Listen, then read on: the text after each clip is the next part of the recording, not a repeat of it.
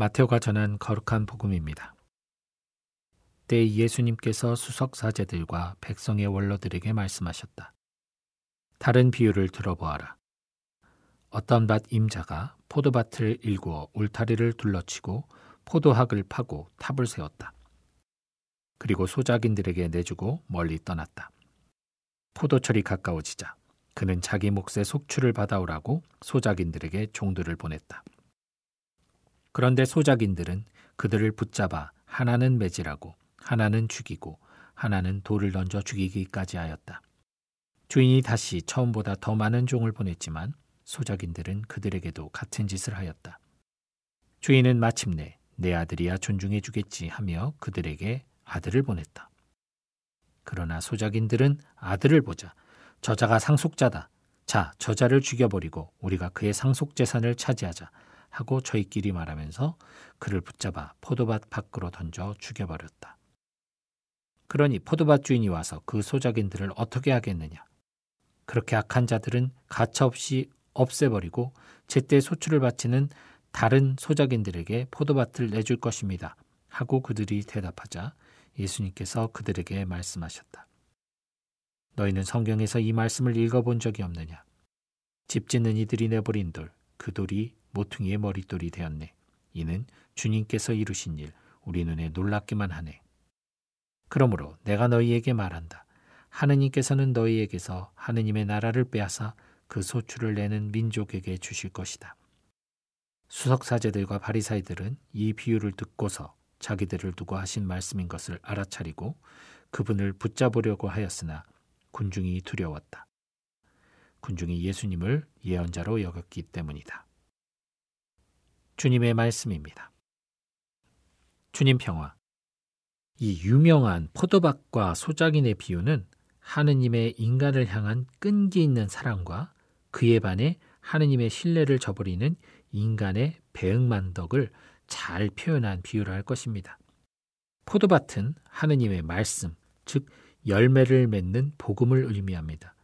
그것을 소작인들에게 맡기고 임금이신 하느님은 수확할 때까지 돌아오시지 않습니다. 보통은 중간중간 그들이 농사를 잘 짓고 있는지 관리를 잘하고 있는지 살필 법도 한데 주인이신 하느님께서는 그들에게 모든 것을 맡겨주셨습니다.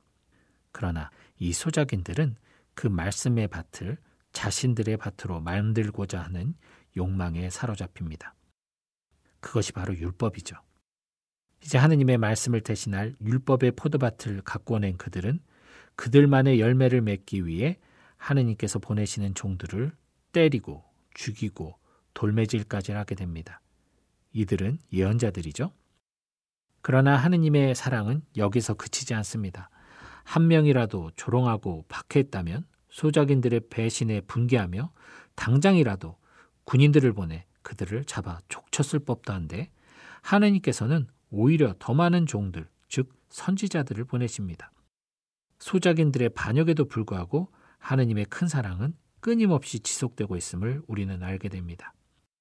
그리고 마침내 이 눈먼 사랑의 클라이맥스로 하느님께서는 당신의 사랑하는 아들, 참된 포도밭의 주인인 예수 그리스도를 보내십니다. 그리고 배반의 늪에 빠져버린 소작인들은 조금의 망설임도 없이 상속자인 성자 예수 그리스도를 포도밭 밖으로 즉 하느님의 말씀에서 벗어난 저주의 땅으로 끌고 가 죽이고 맙니다. 예수님께선 어찌 이처럼 당신의 앞날과 인간의 사악함을 찰떡 같은 비유로 설명하셨는지 감탄이 절로 납니다. 그리고 바로 우리가 살아가야 할 바를 깨닫게 하십니다. 우리는 하느님을 배반하지 않는 새로운 소작인이 되어야 합니다. 즉, 제때 소치를 바치는 소작인이 되어야 합니다. 포도밭이 하느님의 말씀이라면 결국 탐스러운 포도 열매를 맺는 것은 말씀의 열매를 맺는 것입니다.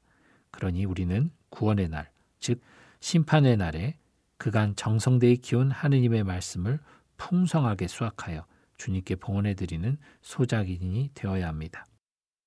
이제 우리에게 기회가 왔습니다. 하느님께서 주시는 이 축복의 포도밭을 잘 가꿔 하느님 보시기 탐스럽고 만나는 열매를 맺도록 합시다.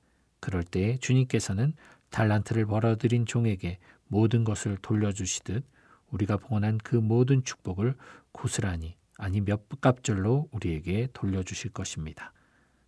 주님 평화.